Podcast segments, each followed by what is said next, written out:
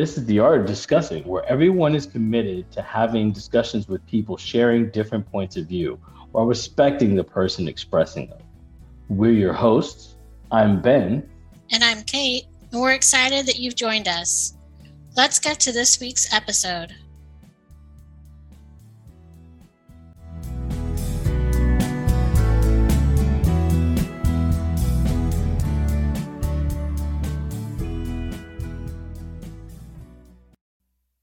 Hello, and welcome back to Art of Discussing.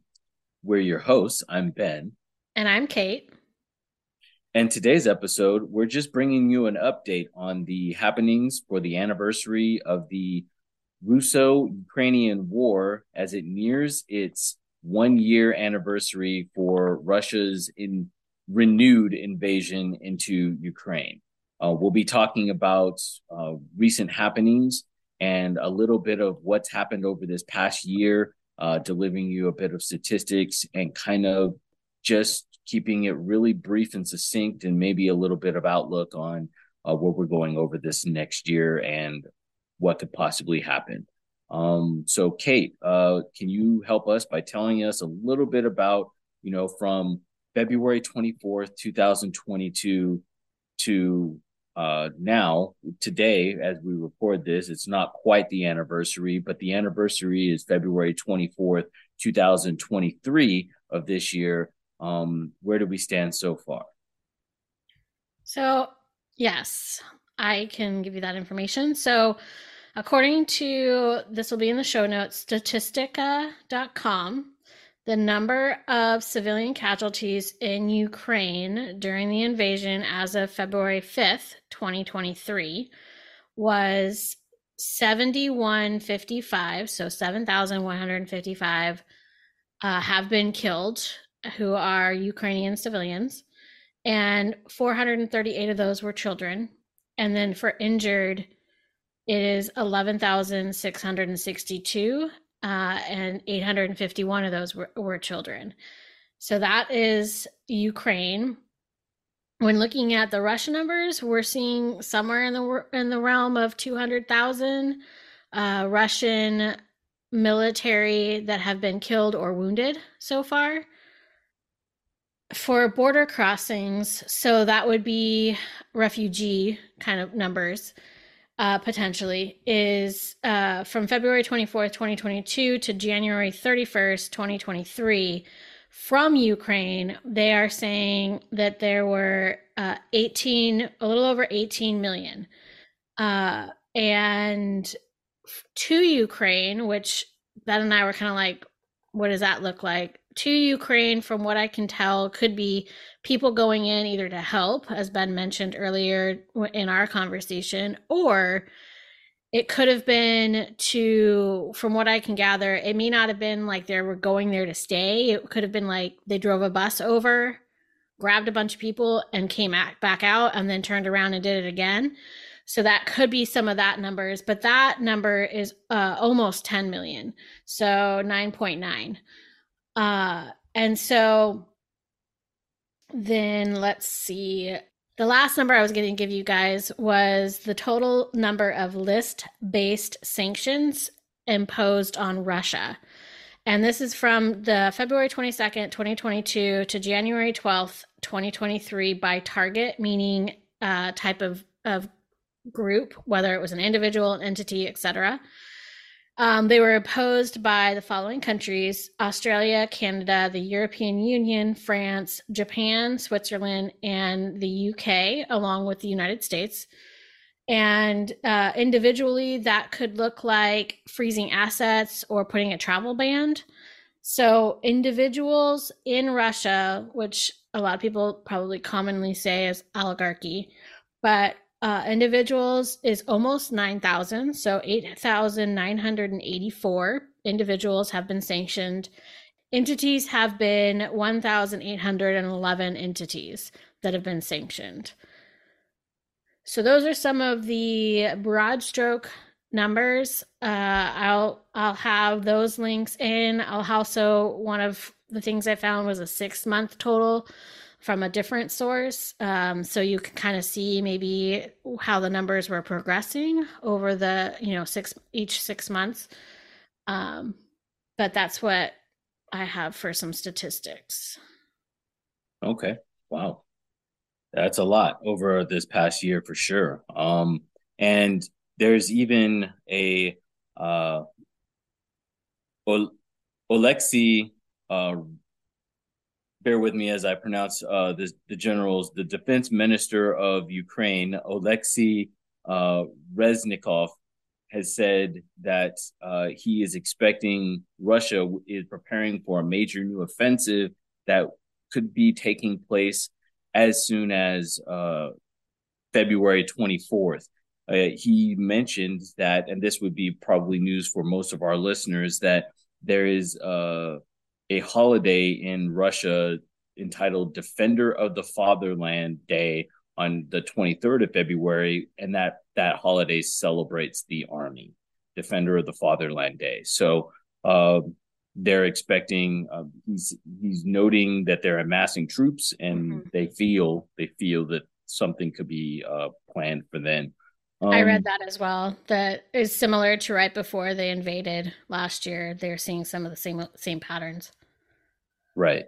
Um, a few a few other things that have kind of uh, been of huge note. First of all, first and um, throughout the year and recently as well, um, Ukrainian President Zelensky has been traveling really and making the rounds to appeal to Western nations, especially um, just for aid uh, in terms of materiel, in terms of you know political support, and um, he's actually been somewhat successful as the UK, the US has uh, has agreed to send some tanks over, uh, and I'm not too sure if he was successful with uh, Germany. I know that they were kind of looking to see uh, which way the U.S. would come down on on that. So it looks like they will be receiving more material. They they were also successful in uh, obtaining some anti-aircraft uh, missiles for air defense. So uh, that that's also happened. Um, isn't there one? I don't know if it was anti-aircraft. I'm sorry to interrupt, but isn't there one that actually required Ukrainian military personnel to come here and learn how to use it? Like it's a very specialized. I heard. I don't remember what it was called, but I did hear the Patriot missile system. Maybe, maybe that's what it was um, where they're training them currently here. Uh, I, I guess it was kind of controversial that we're giving it to them. I've heard some kind of like different opinions about that.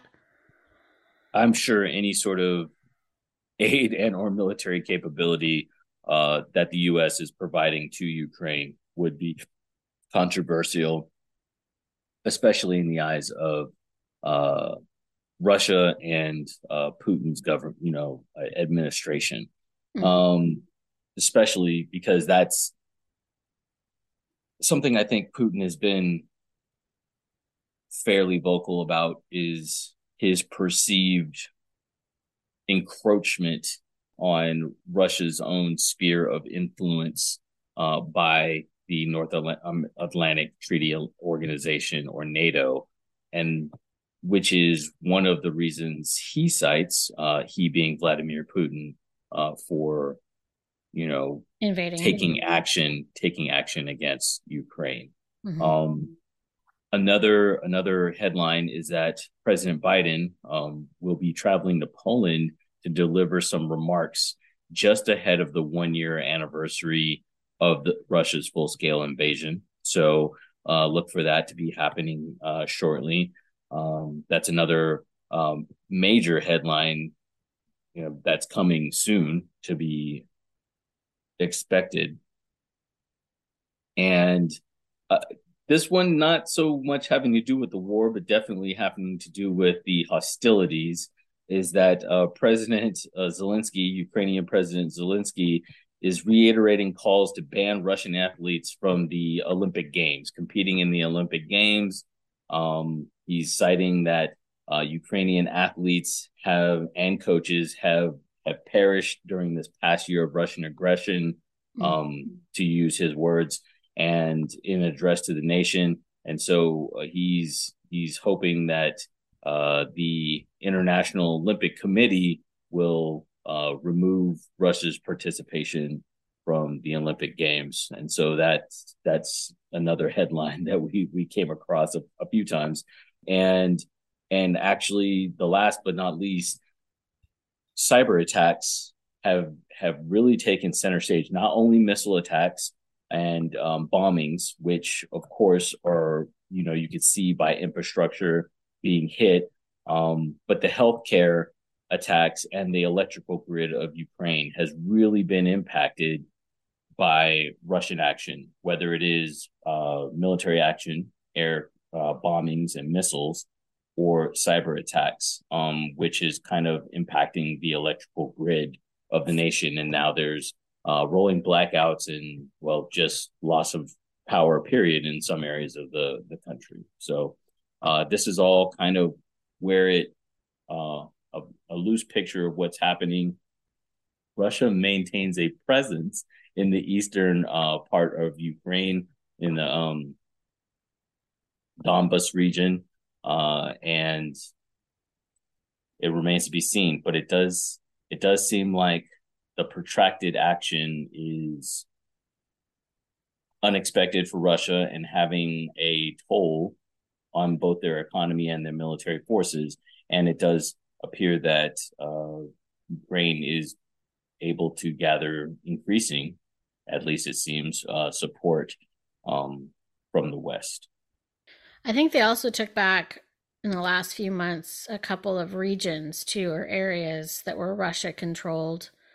So they have made progress. They, uh, I think there's a lot of people because of the wet winter and how brutal it is right now with the weather, are thinking we're there might be more things happening as we get closer to non-winter, like spring, summer. But it did seem like the Ukrainians in the last, I don't know if it's three or six months, have been able to take back some of those regions that were uh, captured, I guess you could say, by the Russian army. Indeed. So now that we've talked about the current events of the last year, historically, though, uh, Russia did invade and take over one portion of Ukraine called Crimea in 2014. So this is not the first time they've invaded. Right. Um, it's important to realize in in when we provide this update for a one year anniversary that this is not a one year anniversary of the Russian Ukrainian conflict, right? That has that anniversary started in 2014 with Russia's occupation of the Crimean Peninsula, um, which borders the Black Sea and is Ukraine's access to, you know, the, the sea. And so that's very important to make that distinction, right? Because the Crimean Peninsula did belong to Ukraine and now Russia has been occupying it since 2014. Very technically, right? That's an invasion. If somebody had done that to us, we would consider that an invasion. So um, we we mean to say that this is the upcoming is the one year anniversary of hostilities into new new territory into the Ukraine uh, into Ukraine. So they they already occupied the Crimean Peninsula and uh, this time last year they started a new front. Yeah, which I think Very is kind of say. yeah, I think it's I think it may have been why they were so surprised that Ukraine the Ukrainian forces have been able to hold them off for I think they I think because they were able to take it so quickly, some people are, have said maybe that is the reason why Russia thought this would be over very soon and it wasn't for the rest of as they invaded further. Right, right. Yes. So, uh, stay tuned if as developments continue to happen um, in this conflict, we will be discussing and bringing it bringing it to you. If you if uh, you as our listeners would like to hear more on this topic, please reach out to us at info at artofdiscussing.com um, and let us know what uh, interests you, what aspects interest you most, and that you'd like us to cover. Um, until then, uh, keep discussing. Thanks for listening. Don't forget to subscribe. Follow us on social media and check out our Patreon page. Leave us a review on your listening platform if you like the podcast. If you haven't heard your viewpoint or would like to be a guest, email us at info at artofdiscussing.com. Till next time, remember there's more sides to the story than yours. Look, listen, and learn, and keep, keep discussing. discussing.